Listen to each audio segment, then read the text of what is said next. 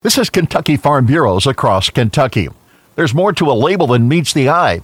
In addition to Kentucky Proud, bluegrass farmer veteran Alvina Maynard asks consumers to look for the Homegrown by Heroes tag when shopping. Homegrown by Heroes is a brand that signifies that that product was produced by a veteran farmer in Kentucky.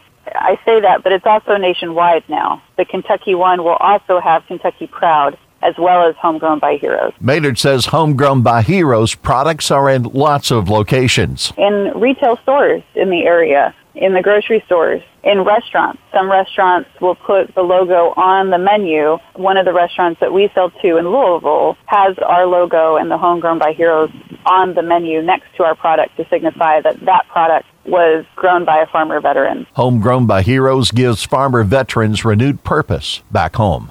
This is Across Kentucky.